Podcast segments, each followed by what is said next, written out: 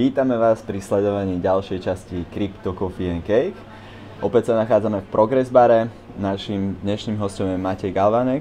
Ahoj. Vítam ťa. E, je to človek, ktorého možno viacerí nepoznáte, ale častokrát prezentuje na rôznych konferenciách, e, robí veľa rôznych vecí, o ktorých nám povie bližšie viac, ale e, hlavne je to investičný riaditeľ kryptofondu Sibila. A ja by som teda chcel vedieť, kľudne nám predstav tých ďalších pár vecí a potom by sme sa dostali práve k tomu investičnému fondu. Dobre, tak okrem fondu ja mám niekoľko takých projektov, ktorým sa venujem buď viac alebo menej. Uh, druhým takým relatívne veľkým projektom je uh, CryptKit, čo je aplikácia, ktorá práve tomu nášmu fondu pomáha spravovať uh, naše investičné portfólio a celé zázemie toho fondu, takže je to taký ako softverový tool pre nás. No a po nejakom čase... Len pre vás, alebo aj... No práve sme sa po nejakom čase rozhodli, že ho budeme ponúkať i nejakým iným fondom a investorom, pretože nám prišlo, že už je relatívne tá aplikácia ďaleko, aj keď teda v tej dobe ešte úplne nebola. A takže máme aj webovú stránku, kde si to človek môže vyskúšať. A okrem toho sa podielam na kope menších projektov, buď ako nejaký advisor, alebo um, dávam do toho nejaké buď svoje know-how, alebo nejaký čas.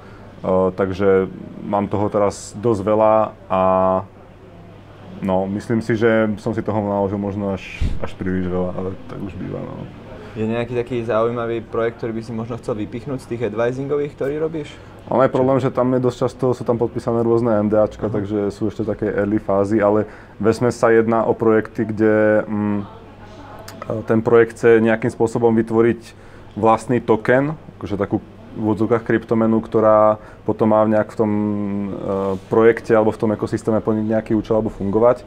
A tam sa snažím týmto ako projektom pomáhať, radiť, ako by to mali spraviť, aby to mhm. dávalo zmysel, či už pre tých užívateľov, ktorí by to potom mali používať, alebo pre nejakých investorov, ktorí by od toho tokenu chceli investovať, ak by sa jednalo o nejaké investičné aktívum. Takže to je taká, tomu sa hovorí, že tokenomics v podstate.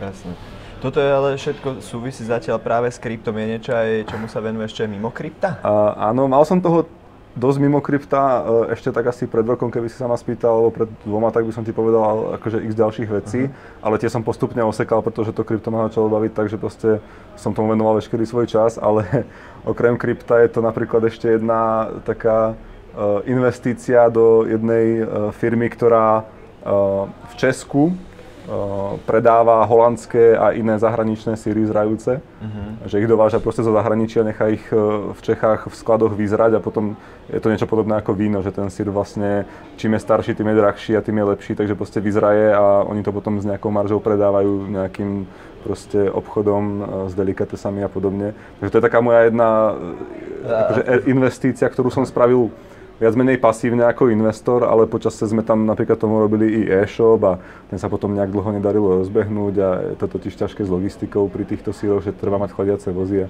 je tam kopa ďalších vecí, ktorým ja napríklad vôbec nerozumiem. Ja nie som žiadny proste uh, nejaký odborník na jedlo alebo na, na tento, tento trh, len mi prišiel ten ako podnikateľský nápad zaujímavý, tak som do toho nejaké peniaze zainvestoval a teraz sa s tým nejak proste ja už tak akože aktívne nie, ale nejak sa s tým proste chalani hrajú a je to proste taká vec, ktorá je asi taká najviac mimo krypta, čo proste mhm. teraz v súčasnosti ešte mi nejak beží a je to proste zábavné. Jo, a ku kryptu si sa dostal akým spôsobom?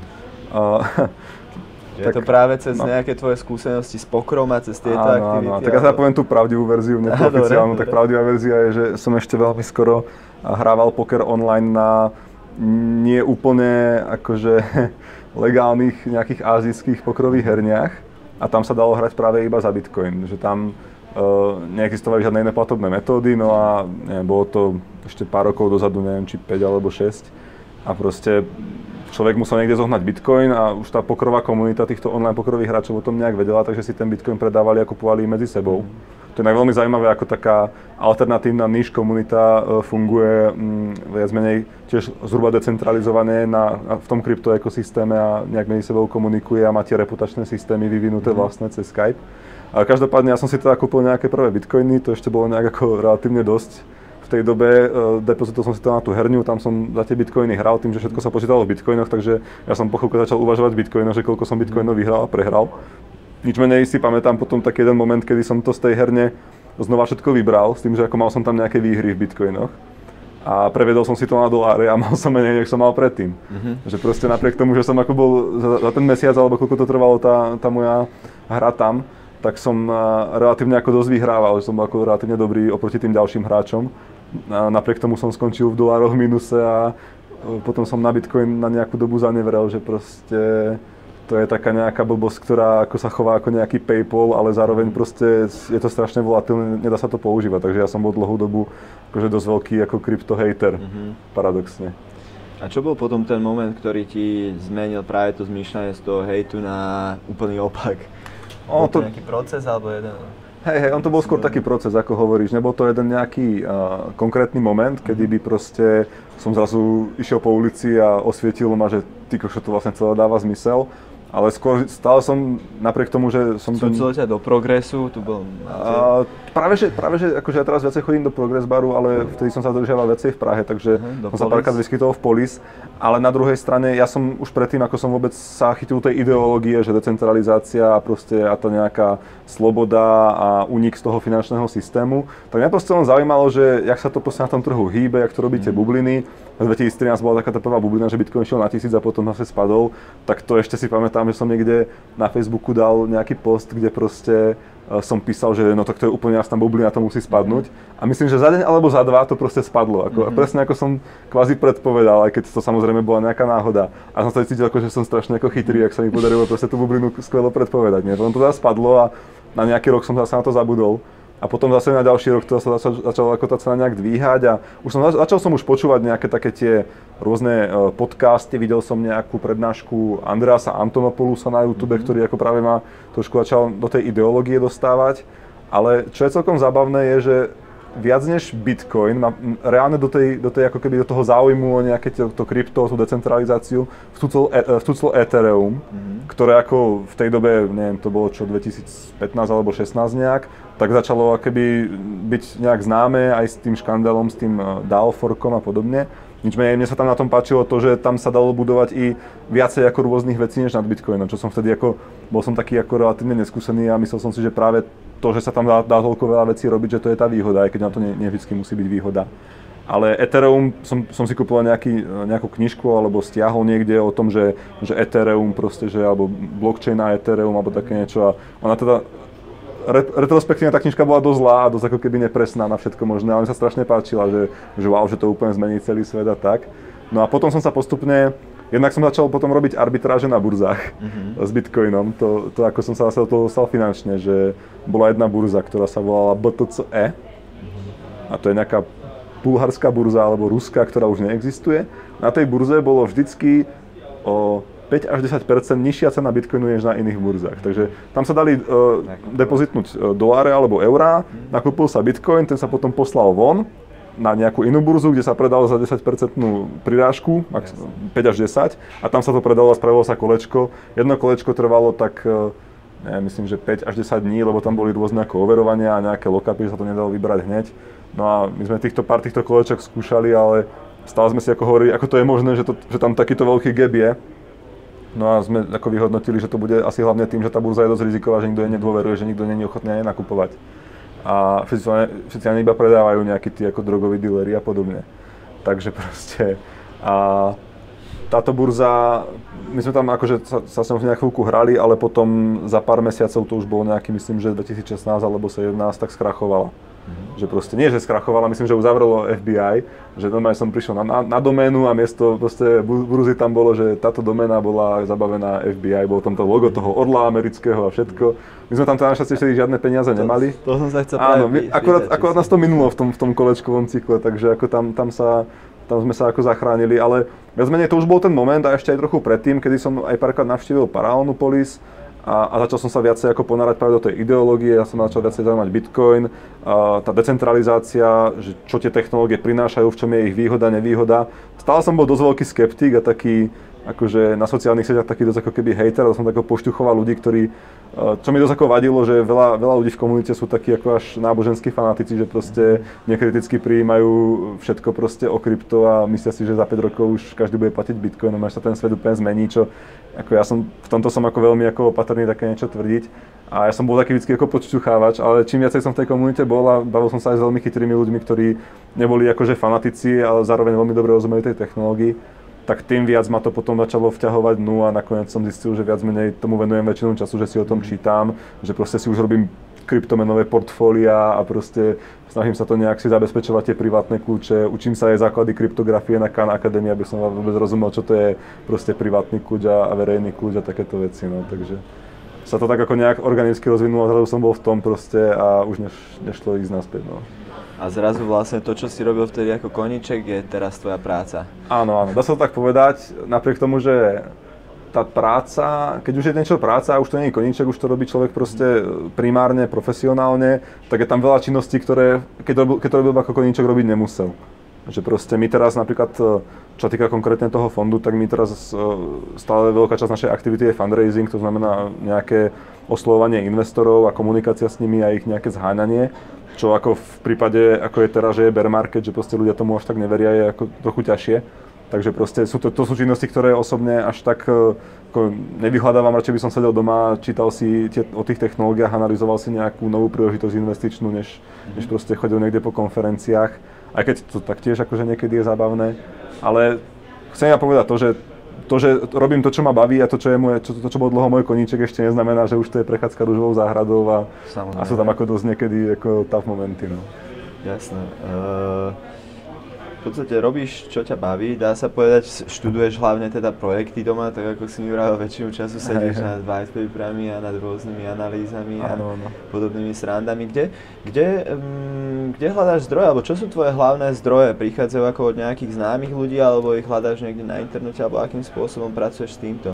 Ja mám dosť také ako decentralizované druhy zdrojov, že od tweet, nejakých e, twi- Twitter e, ľudí, ktorí sú na tom krypto Twitteri, čo je také ako odnož Twitteru, kde všetci proste, mm-hmm. tá, tá komunita proste sa tam dosť ako združuje a je tam kopa trollov a kde čoho, Reddit, všetky tieto ako sociálne siete, kde sú tí kryptohráči ale potom taktiež i nejaké uh, už i akademické research paper, mm-hmm. keď si dá človek uh, Google Scholar, čo je taký ten, ako keby, Google, taká tá sú, súčasť Google, kde sa dajú vyhľadávať rôzne ako akademické researche, tak tam sa dá už niečo málo nájsť o krypto. Uh, sledujem taktiež nejakých známych investorov, uh, ľudí z techu, mm-hmm. takže to je taký ten klasický, že mám proste strašne moc rôznych aj newsletterov, zdrojov, ktoré sledujem online, ale čo mi dosť pomáha práve, tak je konkrétne teraz e, komunita okolo Progress Baru, kde teraz sedíme, kde vlastne sú e, ľudia, ktorí jednak sú programátori, jednak proste tiež navštevujú rôzne svetové konferencie, ale skôr technického mhm. zamerania. A teda väčšina z nich, alebo niektorí z nich si trošku ako ulietávajú v oblakoch, že proste oni už žijú v 2030, kde krypto je proste úplne bežná vec a, a bitcoiny už pre nich zastarali a Ethereum už skoro taktiež a hľadajú stále to úplne nové. Takže ja, ja tak hovorím, že, že vždy, keď prídem do Progress baru a vidím, čo tu sa deje, tak to je niečo, do čoho budem investovať za dva roky, lebo ešte teraz to je ako moc malé, ako trošku s nadsázkou. Ale práve takáto komunita, ktorá sa keby nejak organicky tvorí a sú to aj ľudia, ktorých poznám osobne, tak mi dáva inputy, ktoré z toho internetu sa ťažko dostávajú, pretože na internete je ten bias strašne pozitívny, že každý uh, má tendenciu všetko iba chváliť, že buď projekt chválim, lebo sa mi páči, ja som jeho fanúšik, alebo o ňom nehovorím nič, pretože proste ma nezaujíma. Ale je veľmi málo takých Uh, ako keby, áno, je veľa hejterov teda a trollov, ale akože takých proste kvázi hlúpych, ktorí nie sú vôbec ničím zaujímaví, iba sa snažia hejtovať a vyvolávať sváry ale potom je strašne málo takých konštruktívnych analýz, kde proste niekto venuje niečomu 6 hodín analýzy a potom povie, že zistil som, že to nie je dobrá investícia, alebo tento projekt nedáva zmysel preto, lebo do, do, do, do. Väčšinou, dokonca aj ja keď analýzujem, tak ja keď ma niečo už prestáva zaujímať na tom projekte, zistím, že aha, že tento projekt doteraz bol fajn, ale táto jedna vec mi na ňom vadí a viem, že už ma to nedávno nezaujíma, tak ja tú analýzu proste ukončím predčasne a už ako to, už to nedotiahnem do stavu, že by som ju ako vydal a proste nejak ako mal nejak štruktúrovanú. tvoje analýzy sa dajú niekde nájsť? Zatiaľ ich máme ako relatívne pod pokličkou a posúvame ich iba nejakým našim e, investorom alebo ľuďom z nášho ako blízkeho okolia, ktorí nám buď kým dávajú nejaký second opinion, alebo teda sú to naši investori do nášho fondu, ktorým to proste posielame, aby videli, že teda aký je náš myšlenkový pochod a do čoho sme investovali a neinvestovali a prečo. Ale chystáme teraz na našom novom webe, ktorý je ešte v nejakej verzii 0.1, tak chystáme research sekciu, kde niektoré, asi aj väčšina tých analýz bude dostupná, a bude sa teda jednať hlavne o fundamentálne analýzy. Um, aby som to možno trošku ako upresnil, tak uh, strašne veľa uh, ľudí si uchádza na analýzach uh, ceny alebo grafu, kde proste si vyhodia 100 čiarok rôznych trojuholníkov a snažia sa z toho veštiť, že kam teda pôjde cena v najbližších dňoch, hodinách, sekundách, neviem. Ja to považujem za celkom ako také ako na vode postavené a akože poznám pár ľudí, ktorým to vychádza, ale sú ich proste ich strašne málo. My sa skôr snažíme zaoberať práve nejakou dlhodobou fundamentálnou analýzou.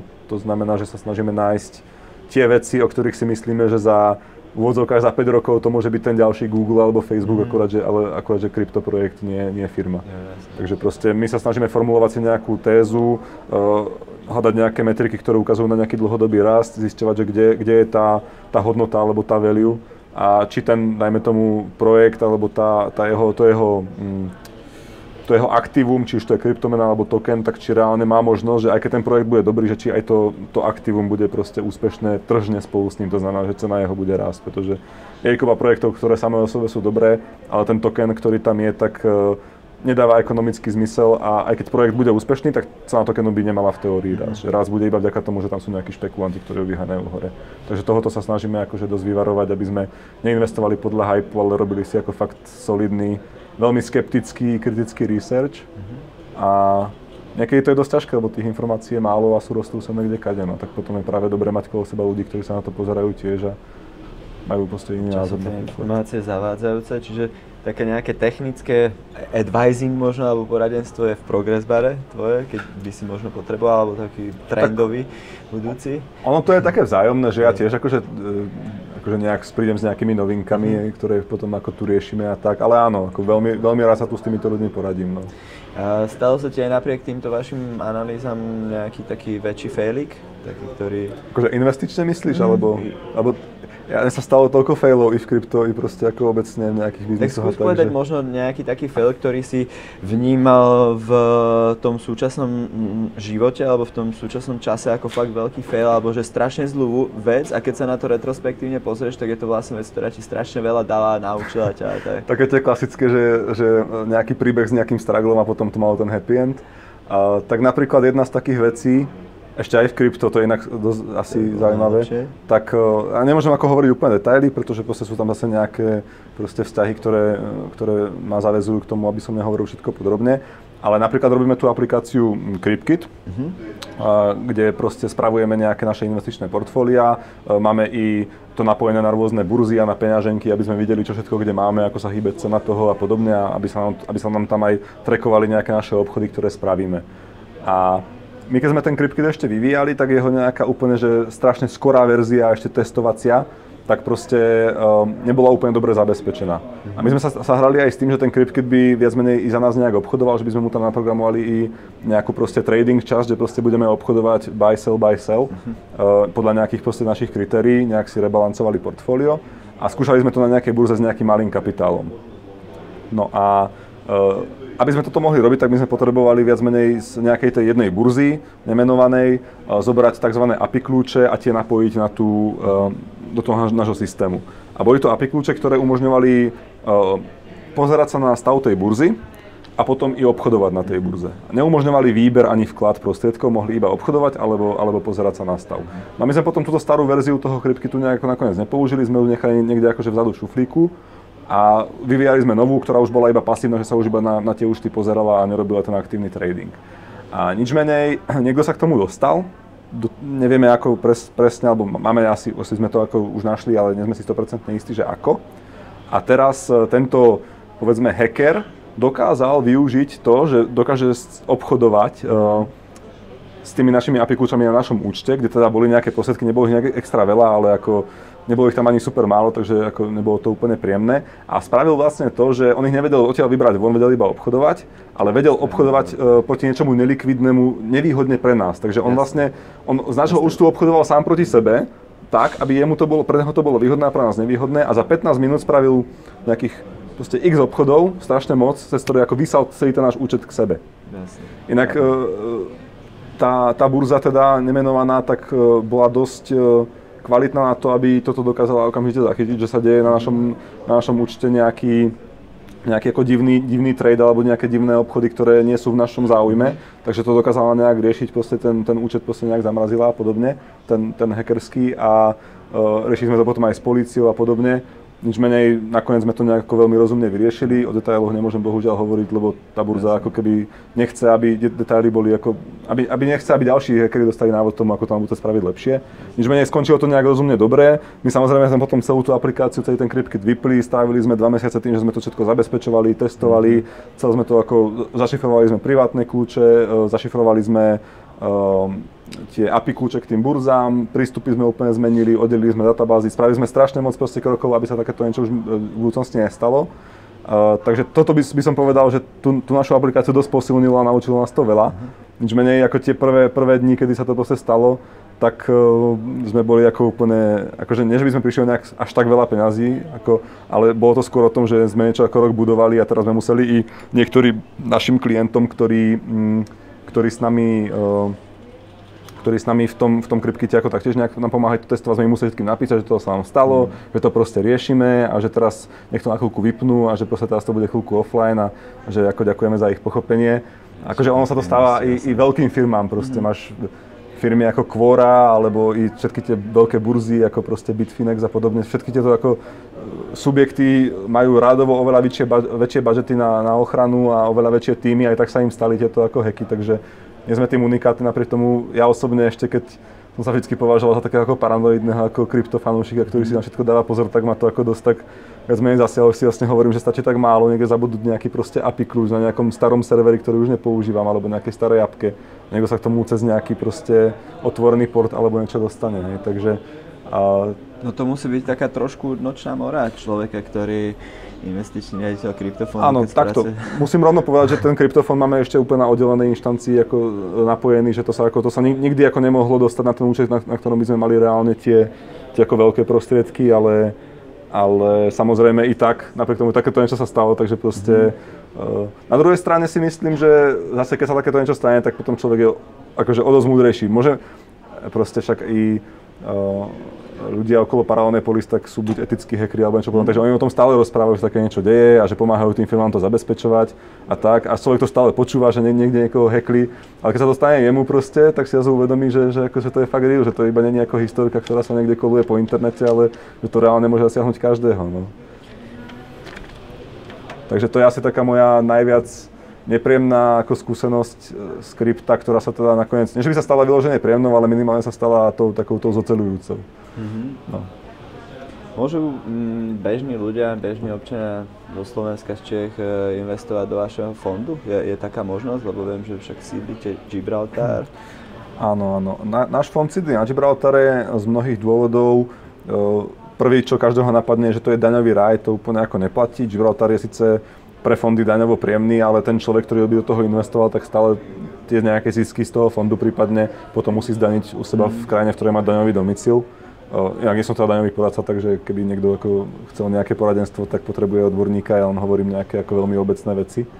Ale ten hlavný dôvod je, že... No, treba sledovať ešte potom Pavol, Pavol Luptákov profil, on občas dá veľmi dobré rady. Áno, áno, no, no, no, ako záleží, kto je ten človek, ktorý tie rady počúva, že predsa sú nejakí ľudia, ktorí už si nemôžu dovoliť robiť žiadne dávne chyby. A, ale hlavný dôvod, prečo sme na Gibraltar, je skôr mm, regulatórny.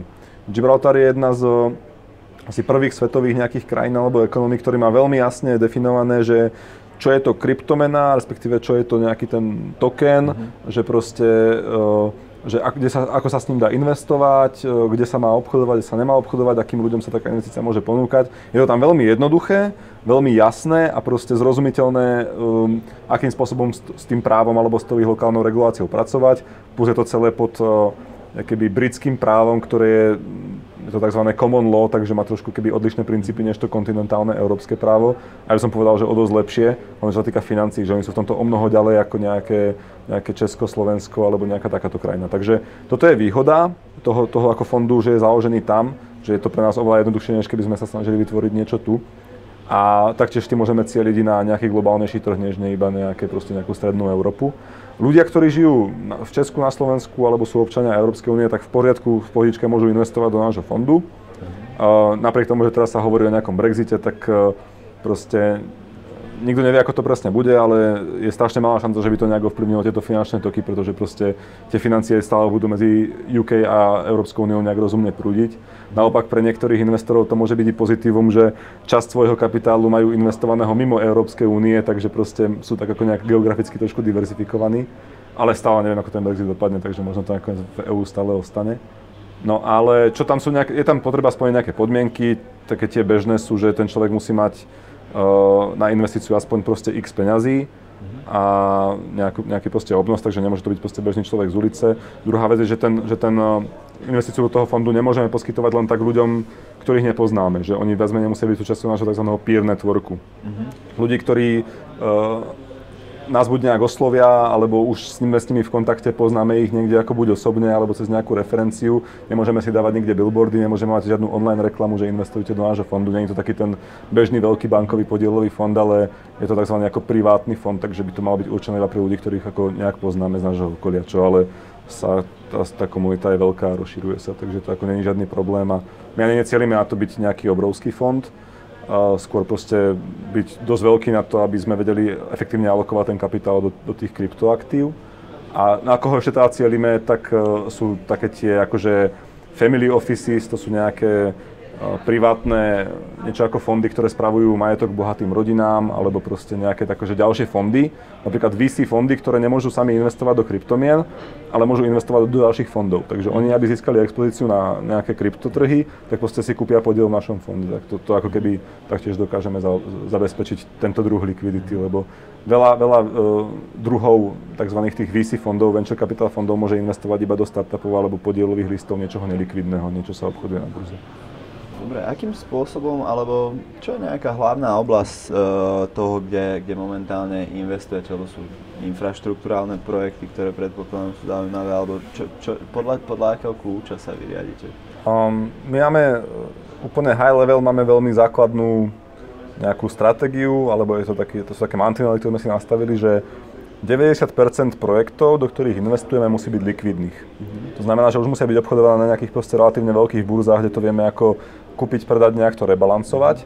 Nie preto, aby sme, že chceme proste robiť aktívny proste trading, ale preto, že chceme byť proste schopní tie pozície meniť, prípadne keď nejaký investor chce z fondu vystúpiť, tak aby sme mu vedeli rýchlo vyplatiť ten jeho Čiže podiel. vstupujete do investície v úvodnom stage, dajme tomu na nejaké loky 18 uh, Toto môžeme robiť iba z 10% nášho kapitálu. 90% nášho kapitálu musí byť v likvidných aktívach. V súčasnosti my to môžeme potom samozrejme zmeniť, keby sa tá situácia na trhu menila, ale zatiaľ to máme tak, že už tie projekty musia byť proste, musia mať nejaký token, či už to je security token, alebo to je proste nejaká kryptomena, alebo čokoľvek, musia už byť proste ako obchodované. A ideálne, keď už majú aspoň nejak, nejaký mainnet, buď nejakú betu alebo niečo, že už to není iba vlastne white paper, ale že už reálne to ako funguje a vieme tam robiť nejakú analýzu nejakých metrik typu, koľko je u kryptomien, koľko je transakcií na blockchaine, alebo koľko je nových peňaženiek, ktoré vznikajú, alebo tam nových adries a podobne.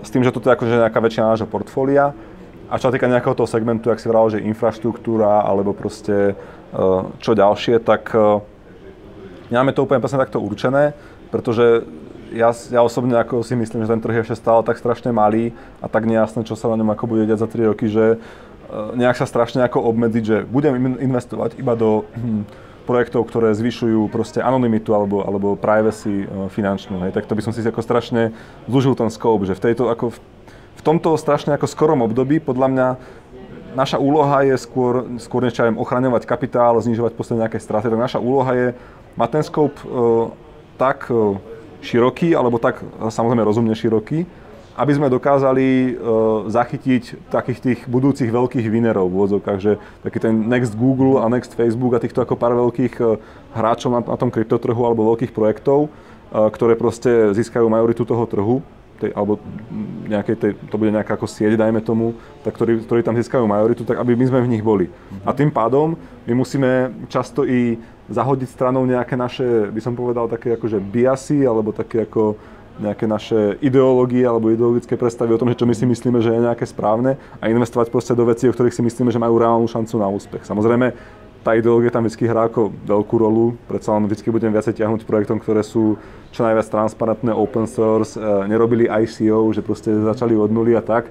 To všetko je ako samozrejme e, nejaké plus e, z toho hľadiska toho krypto etosu alebo open source etosu. Na druhej strane je podľa mňa i veľa zaujímavých projektov, ktoré sú vyvíjane viacej centralizovane, sú na nimi nejaké možno väčšie spoločnosti a proste e, majú nejakú inú tézu, že prečo by ten ich token alebo to ich aktívum malo proste naberať na hodnote. A my práve si dokonca nemôžeme dovoliť, e, ak vyhodnotíme, že taký projekt môže byť v budúcnosti ako fakt nejaký market leader, tak si nemôžeme dovoliť proste ho v tej investícii ignorovať. Pretože proste inak by sme neplnili to, čo sme slúbili tým našim investorom a to je, že poskytujeme im čo najlepšiu expozíciu na kryptotrhy uh, s tým, že chceme ako byť naložení v tých ako najviac winning pozíciách. Aj, na, aj, aj aj za tú cenu, že budeme v nejakých ako veciach, ktoré nakoniec sa ukážu byť neúspešné, alebo že nejaký ten segment toho trhu proste sa zistí, že je oveľa menší, než, by ako, než sme si mysleli, že bude. Takže máme takú, ešte aby som to teda uzavrel, hovoríme tomu, že probabilistické investovanie, to, že to, že máme nejakú proste ideológiu jedna vec, ale musíme sa dívať na to, že aká je pravdepodobnosť, že, čo, že každý z tých segmentov úspeje. Takže nejakú časť dajme tomu, že máme v tej infraštruktúre, ako si spomínal, nejakú časť máme v takej tej téze, že proste uh, nejaké, dajme tomu, hard money ako Bitcoin a podobné, alebo nejaké anonimné uh, cryptocurrencies, tak proste to je nejaká naša ďalšia téza. Sú proste iba čisto ako platidla, ako peniaze alebo nejaké digitálne komodity. Potom ďalšia téza môže byť uh, napríklad uh, Open Finance alebo Decentralized Finance a tam už sú také tie veci ako rôzny lending, deriváty, sekuritizácia nejakých tokenov alebo tokenizácia securities, mm-hmm. sa dá ako rôzne prehadzovať a tam sú ako ďalšie veci, ktoré ktoré proste chceme mať zafinancované, pretože tam sa budú... V každom segmente určite Áno, áno, áno. Ale na druhej strane zase to robíme tak, že z každého toho segmentu, ktorý si definujeme, že môže byť zaujímavý podľa nejakej budúcej veľkosti trhu, tak sa snažíme vybrať iba pár tých najkvalitnejších hráčov, že sa nerobíme takéto že, že spray and pray, že by sme proste to tam len tak ako všetko rozpustili a teraz čakali, čo sa stane. Môžeš verejne spomenúť? Uh, nemal by som úplne akože verejne spomínať uh, všetko, do čoho sme zainvestovaní, lebo ten fond je ako neverejný, ale a jednak keď budete sledovať tie, tie researche, ktoré budeme dávať von na našom webe, tak tam bude dosť e, ako keby takých, samozrejme ich disclaimerov, že niečo držíme, ale ich hintov, že čo sa nám páči a čo, aký segment nepáči a tak. Ale tak klasicky veľká časť nášho portfólia je stále Bitcoin, mm. pretože proste veľa dôvodov, Bitcoin každý pozná. E, buduje sa teraz nejaká jeho nastavba, Lightning Network a ďalšie veci i na, i na on-chain ktoré proste sú podľa mňa v súčasnej dobe nejak podcenené tým trhom, že to ešte není vidno, pretože sa tam nerobí žiadny marketing. Veľkou pozíciou je taktiež ako Ethereum, ktoré, ktorému sa podarilo vybudovať obrovský ekosystém napriek tomu, že ideologicky to niektorým tým ako hardcore bitcoinistom nesedí. A máme tam i pozície ako Monero, mm, čo také by som ešte mohol zmieniť. Jednou z našich pozícií, čo ako keby sa teraz dosť ako vypláca, takou trošku špekulatívnejšou je napríklad Binance Coin. Čo som čakal, či to bude Maker alebo Binance? Uh, ma- maker, maker, maker sledujem, Maker sledujem, dokonca sám osobne, inak všetko, čo teda ako tu budem spomínať, tak asi by som mal povedať, že čo držím a nedržím, že proste to pumpujem alebo nepumpujem, lebo to je taký ten, taký ten ako verejný disclaimer, že keď in, investor alebo nejaký profesionál investičný o niečom hovorí, o nejakom aktíve, mali povedať, že buď to drží alebo nedrží, aby tí ľudia, kto sa na to pozerajú, si mohli utvoriť obrázok, či to, či to chce tú cenu nejak pohnúť tým, že to propaguje. Takže ja osobne vo svojom osobnom portfóliu nejaké maker tokeny mám, relatívne málo, vo fonde nič také nemáme zatiaľ. Je tam viacero dôvodov. Prvý je, že podľa niektorých uh, takých analýz, ktoré som jednak čítal a jednak sme si sami nejak robili nejaké internet, tak uh, vyšlo, že je súčasnosti trošičku ako overhype alebo nadhodnotený voči tomu, čo sa na ňom deje. A samozrejme tie analýzy môžu byť dosť nepresné a asi ne, nepočítajú s tým, alebo ne, nenaceňujú v, to, v tej cene toho, toho tokenu, že to v budúcnosti môže byť tá, tá decentralizovaná centrálna banka, ale potom sa mi tam ešte nepáči takéto systemické riziko, ktoré to prináša do celého eterovského ekosystému. A to je, že keď ten maker nejakým spôsobom zlyhá, v zmysle, že sa v tom jeho, v tej jeho spleti smart kontraktov, ktoré sú relatívne zložité, nájde nejaká chyba, tak e, jeho mechanizmus, jeho poslednej obrany, keď sa začínajú e, likvidovať tie, tie collaterals, tak je, že sa začnú predávať samotné maker tokeny. Mm-hmm. To sa začínajú likvidovať za, za tržnú cenu a tým pádom tí, tí držiteľia tých maker tokenov keby ich, sú nútení ich likvidovať, nemajú ako na výber a strácajú proste na, tie maker tokeny na hodnote. A že to stále predpokladá, že tam na tom trhu je nejaká protistrana, ktorá tie maker tokeny chce vykupovať. A v momente, keď sa stane nejaký veľký fuck up, tak na jednej strane začnú všetci likvidovať maker tokeny a na druhej strane nebude nikto, kto by ich kúpil, tak to celé sa môže zosypať. Takže je to proste také ako relatívne on sa to nikdy nemusí stať, alebo sa to môže stať o 8 rokov, alebo proste kľudne zajtra. A je to niečo, čo proste je také veľké systemické riziko, že ako náhle tam bude veľa kapitálu naviazané na, na tie DAI, uh, tie stablecoiny a na, na maker tokeny, tak to môže spôsobiť relatívne veľkú katastrofu v celom ekosystéme. Ale to je ako nejaké riziko, ktoré sa potom dá časom znižiť napríklad tým, že sa bude ako kolaterál brať okrem Ethera i Bitcoin na nejaké ďalšie aktíva. Ale čo je ako keby ešte taká moja ďalšia, taká trošku téza investičná je, že ja tvrdím, že ak bude MakerDAO úspešné ako projekt, ako v svetovom radle, bude adoptované a tak, takže ja ani nemusím držať maker tokeny, aby som sa podielal na zisku z, toho, z, tejto, z tohoto vertikálu. Ja keď budem držať Ether, tak stále na tom ako celkom pekne zarobím, pretože Ether je dominantný kolaterál a dominantný e, token ekosystému, ktorý ten MakerDAO posilňuje.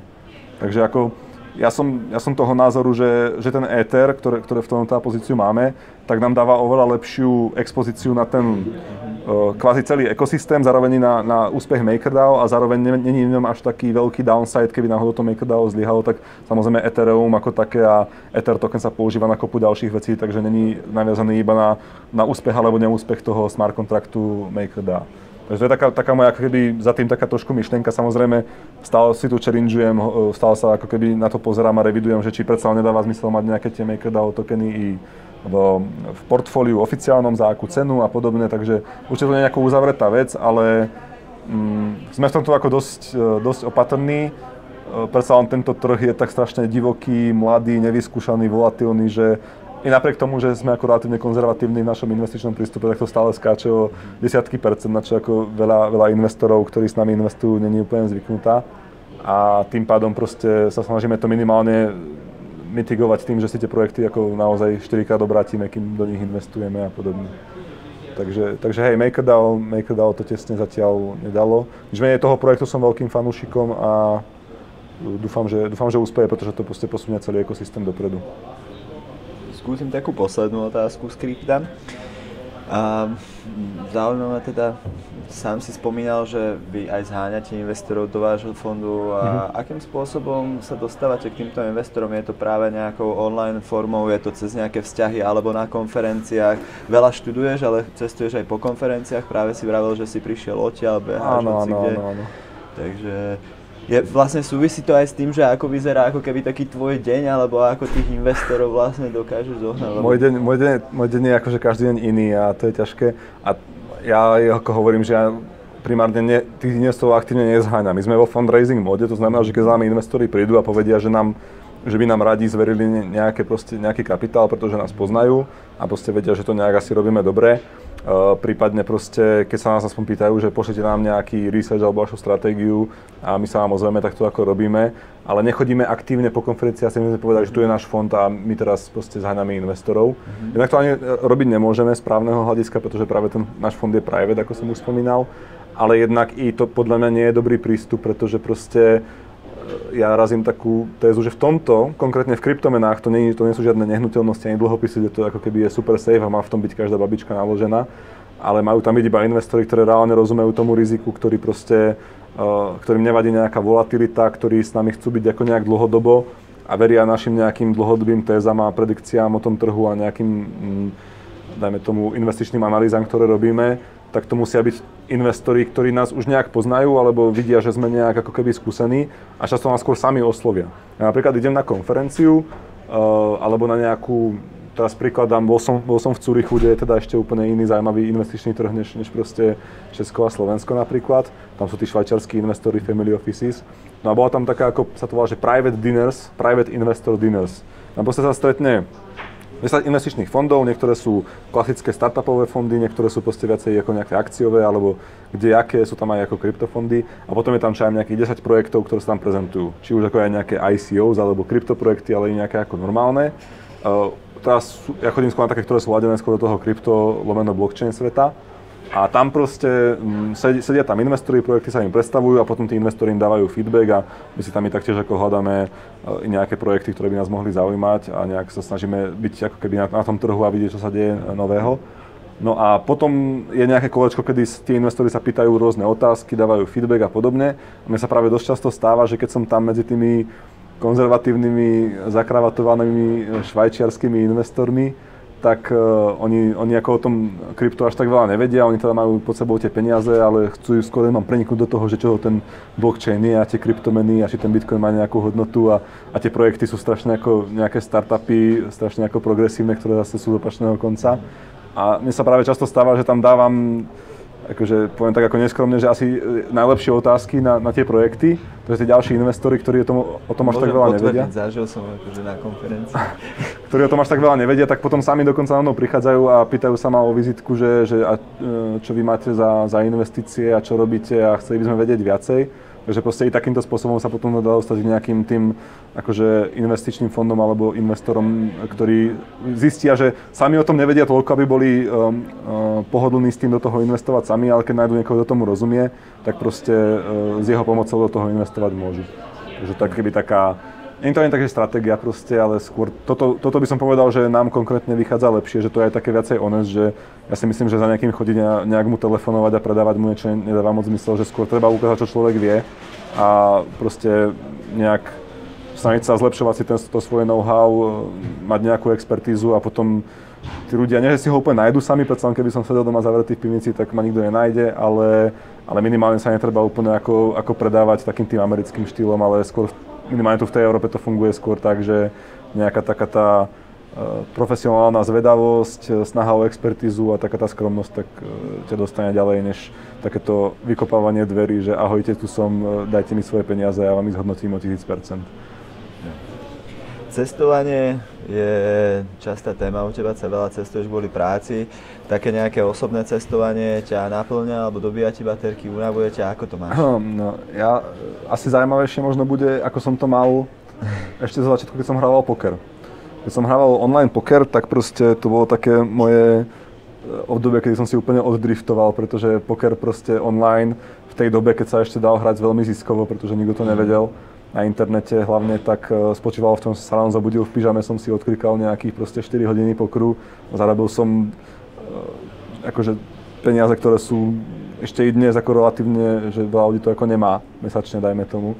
A mohol som cestovať po svete, mohol som hrať odkiaľ som chcel, takže som veľa cestoval proste hlavne po Ázii, všelijaké tripy, Nepál, India, bol som Indii som cestoval nejakým vlakom niekoľkodňovým, proste no, nočným, takým akože že štvrtá trieda alebo také niečo. A takéto rôzne ako divoké cesty som si dával.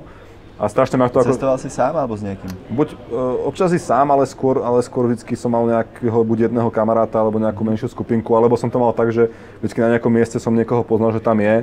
Typicky, ako neviem, v Tajsku je veľká komunita takých tých pokrových hráčov, ktorí tam žijú na tej pláži, v tých vilách a tam ako hrajú. Takže som to ako vždycky ako nejak obehal týchto kamarátov. Strašne ma to vždy naplňalo, lebo som sa dostal do úplne iného prostredia, kde bola úplne iná kultúra, úplne iní ľudia. Ešte si pamätám, že keď som si eh, kúpil v Brne byt a som si ho vybavoval, tak som riešil, že, že interiérový dizajner, že, ako, že aké bude mať proste eh, tie um, lampy nastajlované, že aká stolička sa mi hodí k tomuto a mal som, som zapadnutý človeka, ktorý to ako riešil, dával mi nejaké návrhy.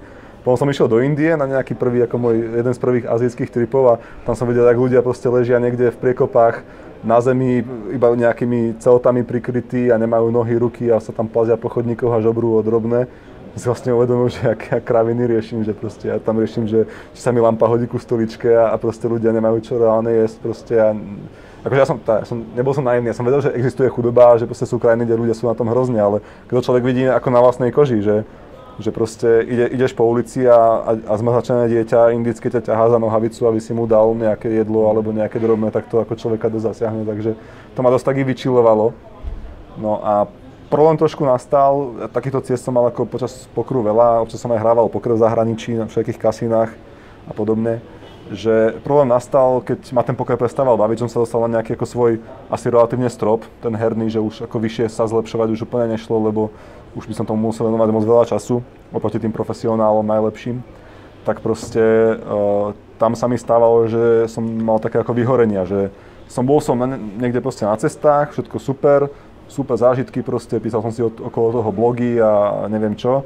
Vrátil som sa proste odtiaľ, sadol som si doma na ten počítač, zapol som si poker a úplne som cítil, jak proste, jak som v depresii, že sedím doma v tom pyžame, jak nejaký proste úplný degen a klikám tie kartičky celý deň proste a tá, tá hra už ma nikam neposúva, hej, že, že pokiaľ je stále jedna rovnaká hra, ktorá má rovnaké pravidlá, je tam 52 kariet, sú tam proste 4 farby, bla bla bla, všetky tie pravdepodobnosti sú stále rovnaké, akorát sa menia tí oponenti občas a aj tie situácie sa občas menia, ale keď už to hráš dlho, tak už to je všetko rovnaké.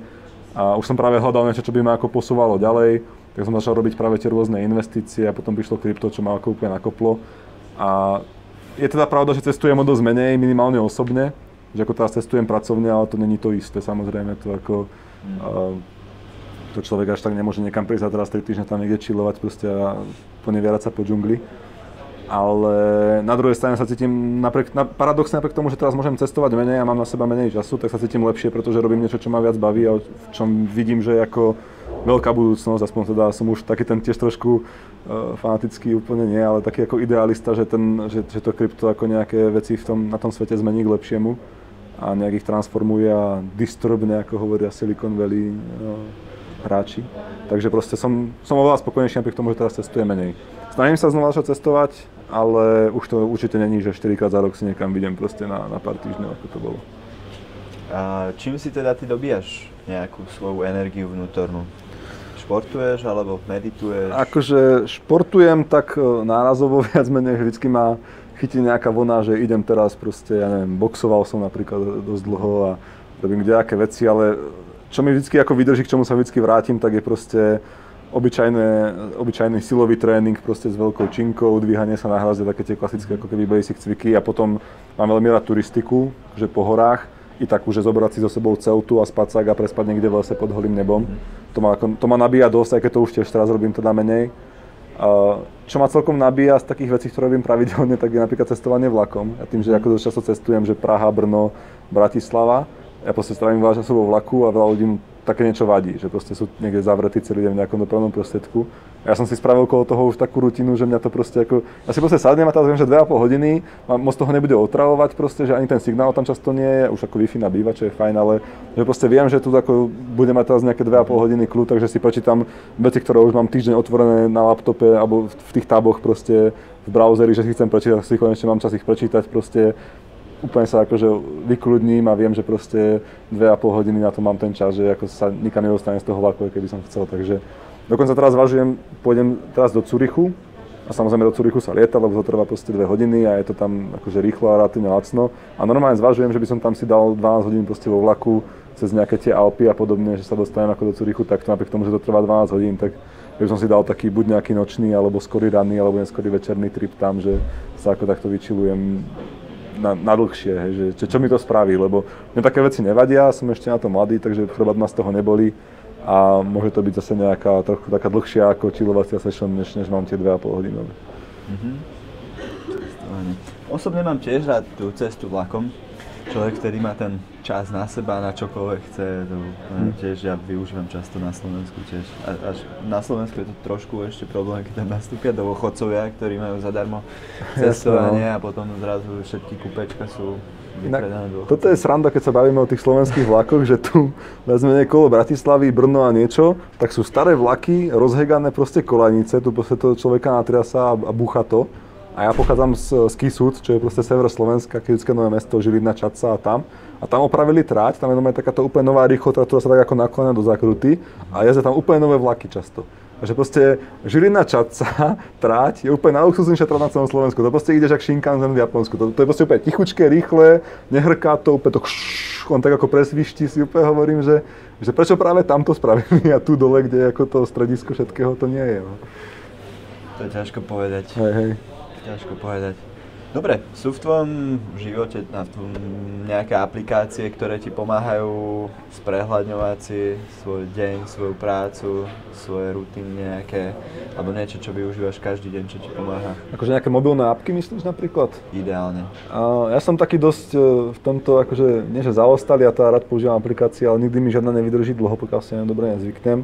Čo používam celkom často, tak je a to sa mi chalani z Progress Baru smejú, lebo asi používajú niečo viacej advanced, ale používam obyčajné Trello proste, čo je taká tá projekt management appka. Jednak to používame i pre naše projekty, jednak to používam i osobne, keď potrebujem, ja neviem, uh, Napríklad, keď som si napríklad hľadal teraz, e, že sa chcem niekde presťahovať a hľadám si proste bývanie, ako byť niekde, tak si proste dám do trela akože všetky moje, ako teraz, čo mám nejaké inzeráty a potom si to iba posúvam v tom trele podľa toho, v akom to je stave, či to je dán alebo nie, či som to videl, nevidel. Takže takéto veci. A inak z tých aplikácií dosť sa bavím s rôznymi kryptovecami, ale to sú skôr také, že ja, to, ja s tým ako experimentujem. To má asi úplne, e, to mi asi nepomáha. Ale čo, samozrejme určite používam každému počujem password manažer proste, mm-hmm. to je základ. Uh, Trezor napríklad. Uh, krypto, wallet. Hej, s tým, že ja sa teším na to, až to bude full-fledged password manažer, že proste to zapojím a dešifrujem si veci pomocou toho, lebo to je o dosť bezpečnejšie. To určite. A čo také ešte? Uh, možno píšeš aj nejaké blogy, využívaš možno na to nejaké apky? Google Docs. mm-hmm. proste, inak to, toto je zaujímavé. Ja proste veľmi často používam taktiež na nejaké svoje rýchle uh, back of the napkin analýzy a vypočty a to, čo ma napadne proste obyčajný Google Sheet, proste taký ten googlovský Excel, tam sa všetko nahádžem, spravím si kolo toho grafík a proste mám to dan. Mám, mám rád také tie veci, ktoré, že to môžem nejak proste rozpracovať, kvázi ako on tak na, na, natrieska tam a potom, potom to kľudne discardnem a už sa o to nemusím starať, že sa mi to niekde uloží, nemôžem sa, sa k tomu, k tomu vrátiť, že to je také ako strašne ako prasácky jednoduché. Čo mi teraz túto Válo z Progress Baru poradil, s čím sa skúsa hrám, tak je Google Assistant ešte. Mm-hmm. To ako, ešte sa s ním zoznamujem a uvidíme, čo, čo z nášho vzťahu bude, ale zatiaľ to vyzerá celkom rozumne, takže možno budem používať Google Assistanta nejak viacej, klasický kalendár. Um, som v tomto asi napriek tomu, že úplne sa snažím byť na tej vlne tých moderných technológií som to dosť oldschoolový, že i tudúčko si často napíšem na obyčajný kus papiera a potom si to odškrtávam cez deň a potom pokiaľ neodškrtám, lebo papier niekde stratím alebo zabudnem. A, a to také, som taký v tomto dosť chaotický. No. A čo social média? Nejaké apky, Facebook, Insta, to? Uh, na Instagrame som aktívny iba keď cestujem, lebo tam to je môj fotoalbum samozrejme, to, ako, to je taký ten cloud, kde ostatní ľudia dávajú lajky na, na fotky. Ale ja to beriem, že si to ako ukladám pre seba, že aby som mal nejaké spomienky, ale tak keď to tam je, tak ľudia sa si to nájdu. Najviac som asi na Twitteri, lebo tam je tá kryptokomunita, trochu na Reddite, tam je taktiež, akože sú tam nejaké, mám nejakých niekoľko Reddit boardov projektov, ktoré aktuálne sledujem a analizujem. A Facebook, ja už som chcel aj z Facebooku odísť, pretože ja sa tak nejak v úvodzovkách ideologicky nestotožňujem s tým, čo ako mm. Facebook robí a teraz napríklad e, zlúčili, myslím, že Messenger a WhatsApp a idú zlučovať proste, a Instagram chcú zlučovať do jednej nejaké ako veľké aplikácie, kde už to bude všetko ako nejak spolu po, po, poprepájané, čo ako bude asi pohodlné. Na druhej strane už to je fakt taká ako, že taký Big Brother, ktorý o mne viacej než, než moja vlastná mama. A plus budú asi robiť teda ten Facebook coin, čo ešte neviem presne čo bude, ale myslím si, že nič dobré. To asi nebude nejaká úplne, že kryptoanarchia, nič, nič podobné. Takže ja, ja sa z neho snažím odísť, alebo v zmysle, nie že snažím, ale vždycky, keď tam na mňa vyskočí nejaká reklama, čo človek chce vidieť, tak, tak mu aktívne nehovorím, že toto mi vypni, toto mi neukazuje, aby som si to ako nejak priblížil tomu, čo chcem, ale moc sa tomu nedarí. Takže si stále hovorím, že musím ho ako vypnúť a odísť z neho, nič menej. Je tam toľko mojich známych, proste nejaké moje i um, biznisové kontakty, ľudia, s ktorými sa ako bavím, ktorí nie sú inde, že, že ten, táto sila toho networku ma tam stále nutí ako nejak zotrvať napriek tomu, že keby, som, keby to bolo iba na mne, a mal som s nimi nejaký iný, iný normálny kontakt, tak už tam dávno nie som, čo je ako zaujímavé.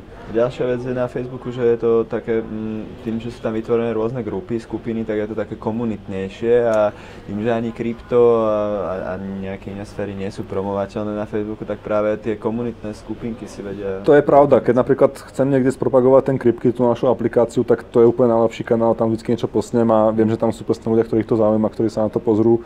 A asi nedáva zmysel tam úplne nebyť, minimálne ako profesne. Osobne sa to ešte asi dá, čo teraz e, trošku mi tú komunitu začína nie že nahradzať, ale že už vidím, že tá komunita sa prelieva aj do iných kanálov, tak napríklad Telegram, kde proste už veľa tých vecí funguje lepšie na Telegrame než, než na Facebooku. Je otázka, či Telegram bude aj za pár rokov taký ako keby stále relatívne dobrý, ako je teraz, či tam tie reklamy neprídu tiež.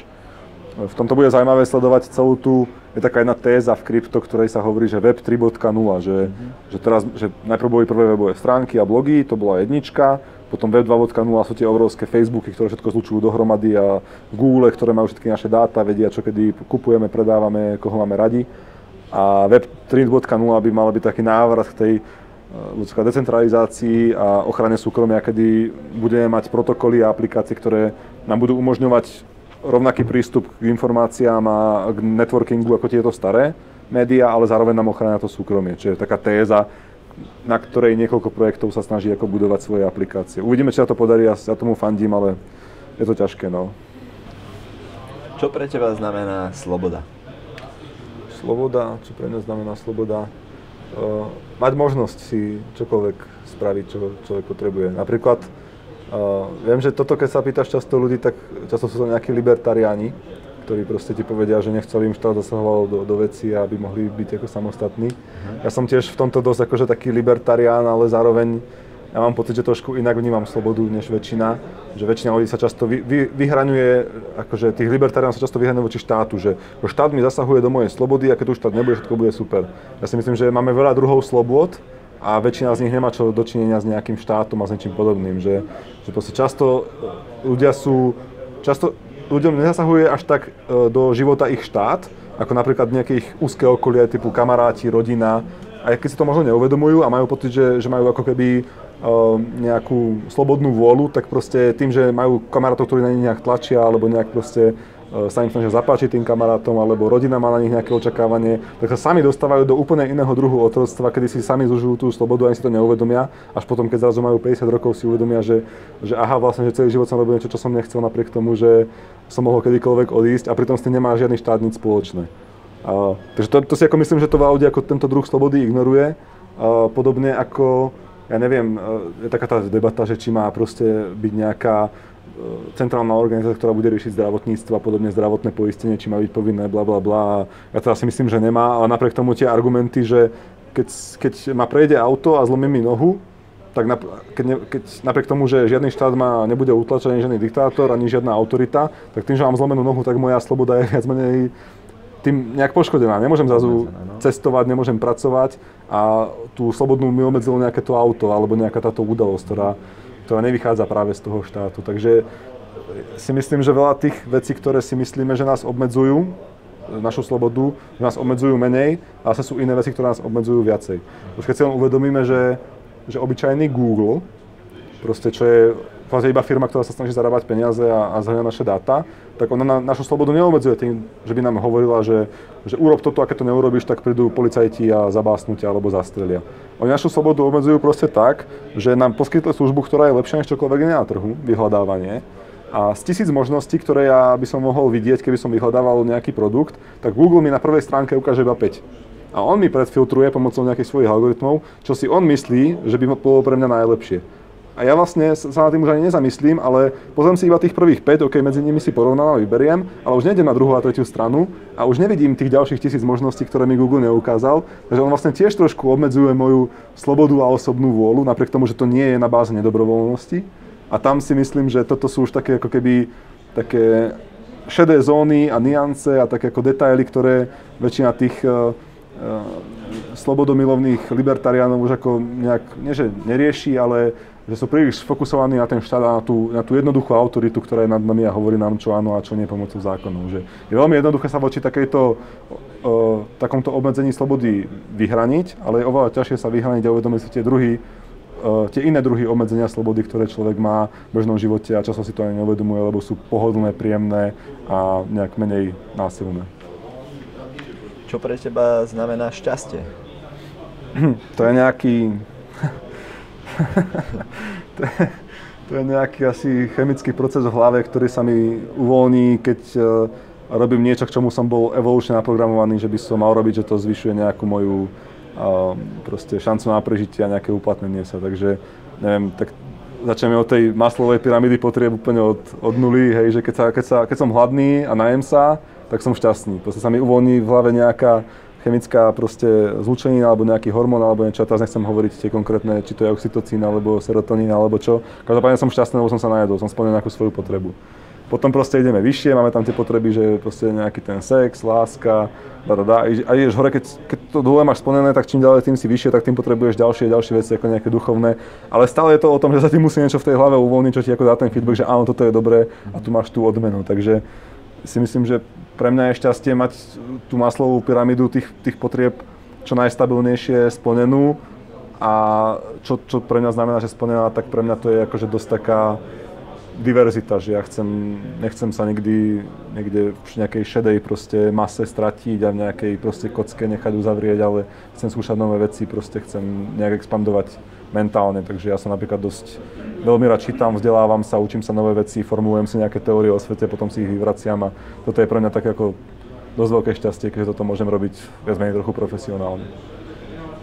Predstavujú pre teba peniaze prostriedok na dosiahnutie šťastia, slobody, alebo čo pre teba predstavujú? Mm, myslíš Bitcoin? peniaze, tak peniaze sú... Keď ešte pokroví, pokroví hráči hovoria, že život sú čísla na monitore a potom zomrieme. Uh-huh. Takže proste, že ako je nejak pravda, že ľudia často sledujú tie čísla na tých monitoroch, čo majú, alebo na tých, na tých mobiloch a koľko tam mám, či tam pribudlo, alebo ubudlo, alebo či proste výplata chodí veľká, malá. Uh, ja si myslím, že peniaze sú samozrejme dobrá vec, keď ich človek má a zlá, keď ich nemá. A potom je taký ten syndrom toho uh, horkého hrozna, že ako náhle nemám, tak hovorím, že to majú aj tak iba zlodeji a, a bohatí ľudia sú zlodeji a podobne. A ja si myslím, že keď mám nejaký objem peňazí, a myslím, že to aj nejaké štúdie potvrdzujú, peňazí X, dajme tomu, myslím, že to môže byť niečo ako 50-70 tisíc eur ročne, alebo to môže byť trošku viacej kvôli inflácii, alebo nejaká štúdia, ktorá hovorí, že keď máme toľkoto peňazí ročne, tak v priemere už s ďalším, s ďalším každou tisíckou ročne navyše už sa nám to, to náš nejaký, uh, to pohodlie životné, alebo to, naša, to naše nejaké životné šťastie ako nezvyšuje. Že, že, že, do tých 50 sa to ešte keby zvyšuje, pretože tam medzi 10 a 50 je veľký rozdiel, medzi 30 a 50 taktiež, ale medzi 50 a 100 už až taký veľký rozdiel nie je. Myslím, že to je 70 tisíc dolárov v Amerike, takže u nás to môže byť kľudne 40-50 tisíc eur. No a potom je to podľa mňa dosť o tom, že keď už mám teda všetko, čo potrebujem, mám splnené, mám, mám teda nejaké, nejaký ten dom, nejaké auto, aj keď auto už veľa ľudí dneska nechce, a mám nejaké, ako môžem sa rozumne ísť najesť, nemusím sa devať na cenovky, tak som už nejak, nejak rozumne v pohode, môžem cestovať po svete. Jo, inak cestovanie podľa mňa je oveľa lacnejšie, než si ľudia myslia, ale ľudia nevedia cestovať, takže si preplácajú za kraviny, ktoré ani ako, nie sú zaujímavé tak potom už je to o tom, že už je mi jedno, či mám na účte milión eur alebo 5 miliónov eur, pretože tam už nie je skoro žiadny rozdiel. A potom to začína byť zase zaujímavé, keď mám, keď mám niečo akože miliardu eur. Takže keď už máš posielať zase miliardu eur alebo pol miliardy eur, tak tam už vieš kvázi posielať rakety na Mars, stavať tie školy v tej Afrike a robíte to proste veci, ktoré už sú zase úplne iný level takého toho seba uplatnenia. Ale že medzi tým je to také, že môžem darovať niečo na charitu, môžem postaviť niečo malé niekde, ale že to ako nevidím až taký ten rozdiel. Hej, že, že už potom potrebuješ ako relatívne veľa, aby si mohol ako Elon Musk posielať tú raketu na Mars a osídľovať ho. Potrebuješ veľa, aby si mohol ako Bill Gates uh, vymýtiť nejakú, nejaké tie spalničky, alebo aké tá choroba, nejaké tie kiahne, ktoré úplne vymýtil vďaka jeho programu proste v Afrike a podobne. Hej, že, že tam môže potom obrovský gap medzi tým, čo potrebuješ ty ako človek a čo potrebuješ tomu, aby si mohol efektívne pomáhať nejakej, nejakej proste ako nejakému svetu alebo, alebo nejakej civilizácii ako takej. Čítaš veľmi veľa kryptoveci, čítaš aj knihy? Čítam dosť kníh, e, nie moc kryptokníh, lebo väčšina, väčšina knížiek... E, Tam máš white paper, to je jasné. Jasne, ale aj kryptoknihy sú, akože dokonca, akože mal... Ale tých nie je zase až tak veľa kvalitných. Áno, a väčšinou sú, zasta- aj keď sú dobré, tak už ako typicky sú zastaralé po ruku, lebo ten trh sa strašne rýchlo mení. E, čítam všetko možné... Čo je teraz, čo čítaš? Teraz, teraz čítam od veľmi dobrého izraelského historika Juvala Harariho 21 rád pre 21. storočie. Mm-hmm. Napísal aj knižku Homo Deus a ešte nejakú ďalšiu, ktorej si teraz nespomeniem názov, ale je to taký historik, ktorý veľmi zaujímavo a alternatívne popisuje nejakú súčasnú spoločenskú situáciu a zároveň našu históriu, ale trochu inak, než to popisuješ keď sa učíš dejepis v škole, že v tomto roku bola táto bitka a potom prišiel tento král, ten zomrel, prišiel jeho syn. To je presne to, čo on nerobí. On robí presne také tie, taký ten big picture, že ako sa naša spoločnosť vyvíjala, kde nastal ten bod, e, zlomový bod, že, že kedy sa západná civilizácia dostala pred východnú a, a prečo a aké to malo následky, že také ako skôr akcia, reakcia a nejaké ako súvislosti medzi vecami, ktoré nie sú úplne zrejme na prvý pohľad. Tak toto ma dosť baví. To čítam aktuálne, a čo inak som, som ako veľkým fanúšikom také ako netradičnej literatúry, tak sú také klasická filozofia, kde eh, hlavne v nejakom období, keď sa mi dosť nedarilo a podobne, tak som sa dostal k stoicizmu, k Senekovi a Markovi Aureliovi, čo sú ako klasický eh, Marko Aurelius bol rímsky cisár, ktorý bol zároveň stoik a Seneca bol jeden z, ako z hlavných stoických mysliteľov. A stoicizmus by som prirovnal k niečomu ako taký európsky buddhizmus, kedy proste máš byť podstate tá, ten, tá, tá kor, kor toho stoicizmu je, že, že to, čo sa ti deje vonku, tak ťa nemá ako ovplyvniť, pretože ty vnútri proste si sám sebe pánom a vždy máš tu možnosť sa rozhodnúť, ako ty chceš v podstate a je toho ešte kopa ďalších ako detailov, ale ten základ by som povedal, že je dosť buddhistický, akurát, že je skôr, že je viacej priblížený tej európskej kultúre, ktorá je predsa trošku viacej materiálna než tej azijskej. Takže toto je niečo, čo ma ako nadlho ovplyvnilo a dosť ako výrazne by som povedal proti iným veciam, že dodnes mám na to keby Vždycky, vždycky, keď si vybavím nejakú knižku, ktorú by som si mal prečítať znova, ktorú by som mal do sebou nosiť, aby som spával s ňou pod vankušou a podobne, tak by to mal byť buď Aurelius hovorí k sebe, alebo Sanekové listy Lucília. Mm-hmm. Pozeráš aj filmy alebo seriály? Um, seriály som občas pozerával, alebo ešte občas pozerávam. Um, nie až tak veľmi teraz, ale mám rád také tie rôzne futuristické, ako napríklad Expanse, čo bol akože nejaký sci-fi seriál. Ale čo je teraz môj ako najľúbenejší seriál úplne, že akože to je top 1 a potom dlho, dlho nič a potom ostatné tak je Rick and Morty. Uh-huh. To je proste ako, to, to je krása, hej. Čo, čo, čo, tam tí, čo tam tí autory nevymyslia, ak to, ak to improvizujú ešte, keď uh, vlastne dabujú tie postavičky kreslené, tak jeden do toho chlasta pivo, takže ešte do toho grgá a podobne, čo ako, ako skvelá improvizácia. Takže som veľký fanúšik Rick and Morty, teraz získali financie na ďalších asi snať 5 sérií alebo koľko čo začnú vychádzať, takže sa mega teším. A filmy, akože hej, asi pozerám nejaké, ale nenapadá ma teraz žiadny, ktorý by som úplne akože super vypichol. Možno také tie, mám rád také tie uh, dobré britské komédie typu Snatch, Lockstock and Two Smoking Barrels, ale je toho asi veľa, ale skôr také, že nemám žiadny ucelený žáner ani nič. Proste pozriem si čokoľvek a... Na čo máš náladu. Hej, hej. Nejaké podcasty, už si spomínal, počúvaš? Uh, počúvam dosť takých tých, uh, teraz kryptopodcastov samozrejme. Uh, Andresen Horovic, ten investičný fond A16Z, tak má celkom dobrý podcast. Uh, Multicoin Capital sa občas objaví na dobrom podcaste. What Bitcoin did od uh, McCormacka, niektoré diely sú dobré. Uh, tých podcastov bude určite ešte viacej. PVPVP, či koľko to je pečok. Progres Barovský nový podcast, tak, tak ten určite ako by som si vypočul.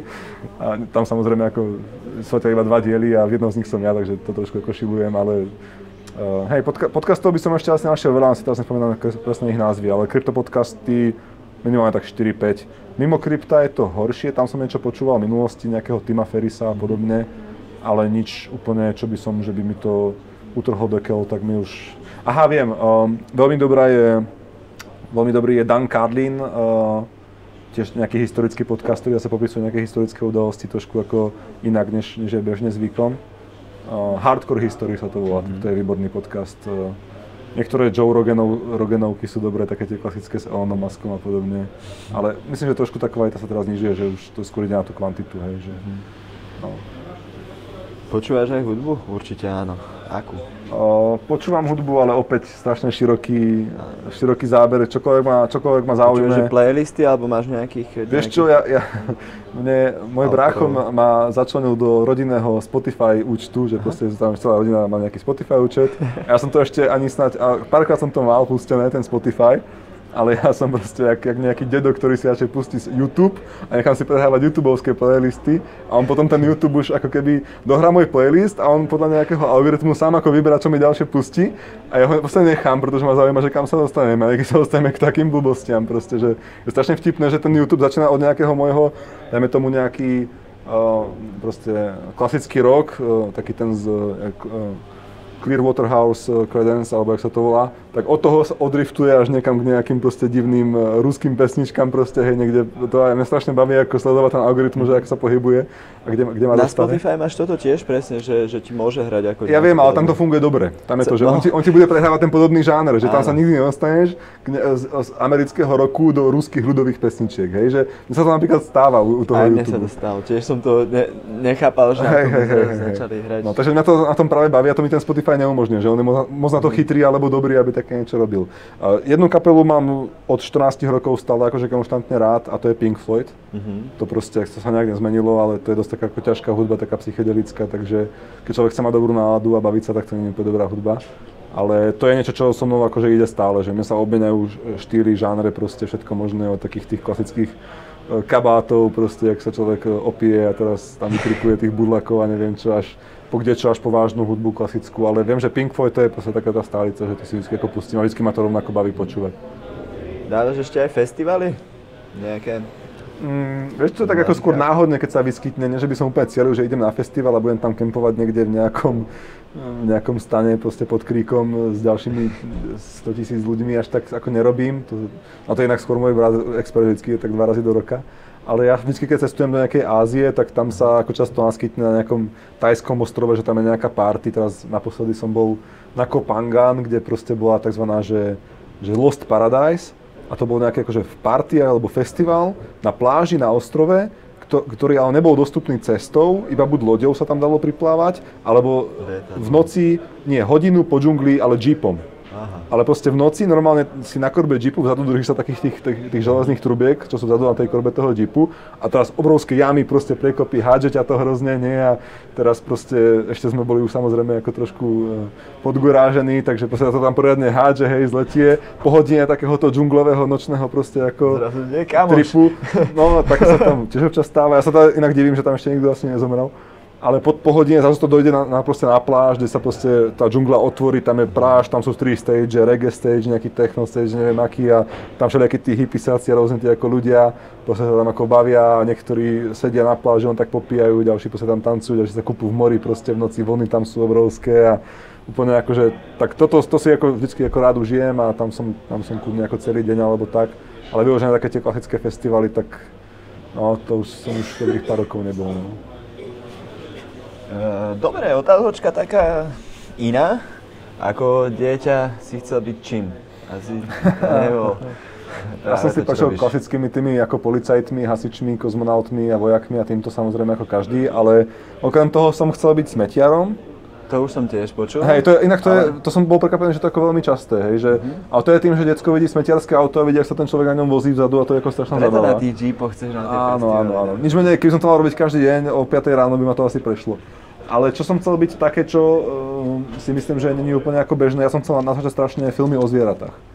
Ja som pozeral takého toho David Attenborough, také tie, ak tam ide do tej africkej savany a tam, tam sledujete levy a hovorí o nich a, a chytá tam krokodíly, ale nie že chytá, ale to si ich natáča rôzne ako, sa snaží k ním ako priblížiť a podobne. Ja som vždy strašne chcel testovať takto po týchto ako divočinách a natáčať tam tie ako dokumentárne filmy o zvieratách, robiť o tom fotky, byť ten akéby taký ten biolog v teréne, skoro až by sa dalo povedať, robiť nejaký výskum.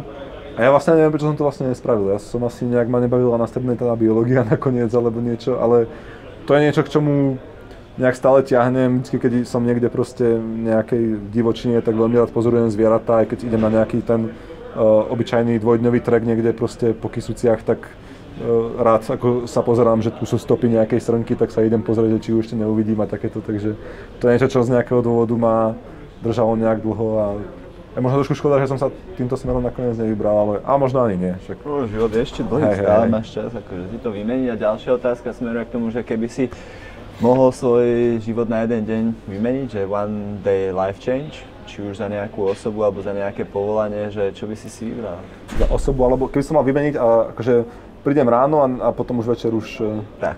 Jasne, no. Zobudíš sa, začneš nejaký iný život, ideš spať a si zase sám sebou, keď sa zobudíš ďalší deň to je strašne veľa, čo by som takto chcel. Ja by som takto vedel žiť celý rok, každý deň niekom inom, hej, akože... Ale kebyže to mohlo byť len na jeden deň. Iba akože jedna vec, čo sa môže vybrať, tak ale to, je, to sa musím dobre, že tam obrovské náklady obetovaných príležitostí. Tak teraz si spomínal, že by si chcel s tými zvieratami, vieš, možno, že, ale to môžeš zase v živote... Veď práve, že to je, niečo, to je niečo, čo keby som povedal, že teraz budem na ten jeden deň mať, to znamená, že už to potom nikdy mať nebudem, iba na tento jeden deň a to si myslím, že ešte ako môžem napáliť. Takže na jeden deň by som určite chcel uh, asi byť astronautom. Akože je to také mm. asi kliše, ale proste byť, byť na tej vesmírnej lodi proste celý deň a riešiť tam to, čo tam riešia oni, to je, oni tam majú nejakú mravčiu farmu a sledujú, či tie mravce sa rozmnožujú v tom bezťažovom stave a či neviem čo, či proste nejaké rastliny tam rastú, ako majú. A zároveň mať aj tú hlavu toho astronauta, že mhm. vlastne ten astronaut musí byť strašne namakaný v toľkých možných oboroch, proste fyzika, medicína, biológia, proste kde čo, technika, hej, aby vedel že tam je ich proste 10 tých astronautov maximálne a každý musí vedieť všetko, keby náhodou e, dvaja zomreli, tak aby neboli tí jediní dvaja, ktorí rozumejú tej jednej oblasti, takže on musí mať toho hlave strašne moc. by som sa vedieť, že čo ten astronaut všetko musí proste vedieť, mať nadrilované, aby vedel všetko robiť automaticky, opraviť loď, zároveň proste poliať mravce, alebo čo tam s nimi deje a neviem čo, hej, takže asi takým tým astronautom, ale hore, hej, nechcel by som byť na tom tréningu na Zemi, lebo to je asi hrozné, no. Keby si si mohol vybrať jednu super schopnosť, ako by si si vybral? Čo by to hm. bolo? A sú nejaké možnosti? Lebo super schopnosť môže byť aj vedieť čarovať a... Kľudne, akože povedz, čo, čo chceš, čo ťa napadá. To je OK, taká... OK, čítať myšlienky.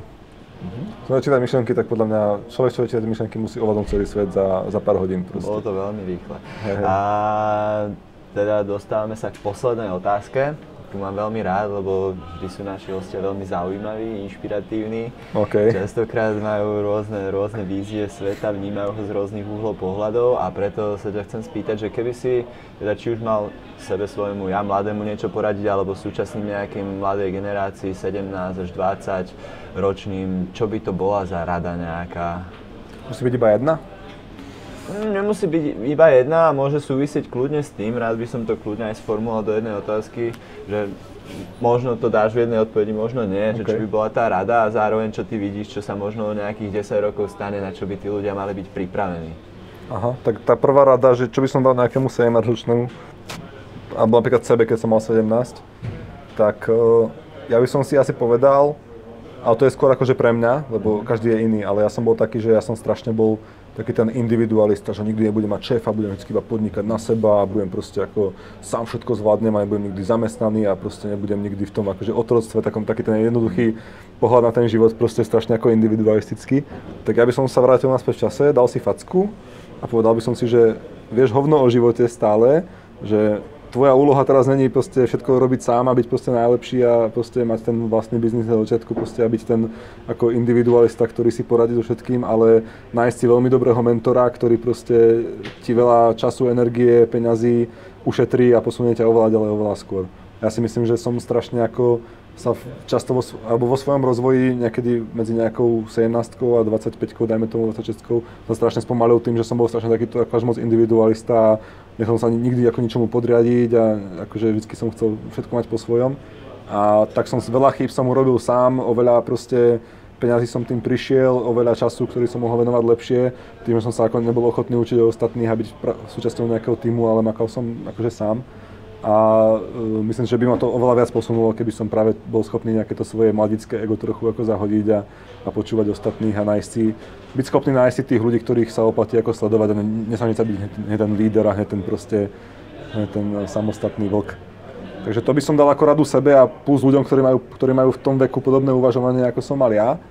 A čo si myslím, že ako za 10 rokov bude, bude dôležité, alebo že akú radu by som dal na nejaký čas dopredu, tak e, aby sa ľudia nenechali nikdy bol by som rád, keby sa ľudia zdali takého toho falošného pocitu istoty, ktorý majú, tým, že chodia do nejakej stabilnej práce, tým, že proste všetko funguje okolo nich ako má, aby stále boli pripravení na to, že deň všetko môže proste byť úplne inak, že tá technológia sa vyvíja tak rýchlo, že čo sme sa pred 5 rokmi v škole naučili, tak dneska nemá absolútne žiadnu cenu, už to je, tie vlastne zamestnania, na ktoré nás škola pripravuje, tak proste za 5 rokov nemusia existovať vôbec a je stále dobré udržiavať stále vôbec v tom rozhľade, byť schopný a nielen schopný, ale aj ochotný učiť sa stále nové veci a stále sa spochybňovať a myslieť kriticky o tom, že čo si dnes myslím o svete, uh, nemusí za pár rokov platiť alebo môže mať úplne iný názor a uzatvárať sa v nejakej bubline komfortu a nejakého jednoduchého uh, binárneho názoru proste na čokoľvek. Asi toľko, no. Perfektná rada na záver tohto rozhovoru. Jediná istota je vlastne zmena. No, Čím Hej, skôr hej. sa rýchlejšie človek adaptuje, tým Sa, hovo- lepšie. sa hovorí, že ešte aj dane, ale ja pochybujem, že aj tie dane sú istota, tak tiež to ešte tiež nemusí úplne platiť. Tak, tak. Ja ti ďakujem veľmi pekne za čas, ktorý si s nami strávil. Bolo to z nášho pohľadu úžasné a prínosné. Ľudia môžu študovať a takisto pre všetkých, čo to dopozerali do konca a ešte nesubscribe náš kanál, tak tu môžete stlačiť tlačítko. Tu? Tam? tam? No, nie, niekde ho nájdeme, už verím tomu. Prvýkrát to ukazujeme, takže snáď sa, sa trafím. Tak mo, možno obaja môžeme zdvihnúť, že tu niekde. Kam. Dobre, ďakujeme a vidíme sa znova o dva týždne. Tak a ďakujem za to, že som tu mohol byť hosťom. Bolo to super. Čaute. Ahoj.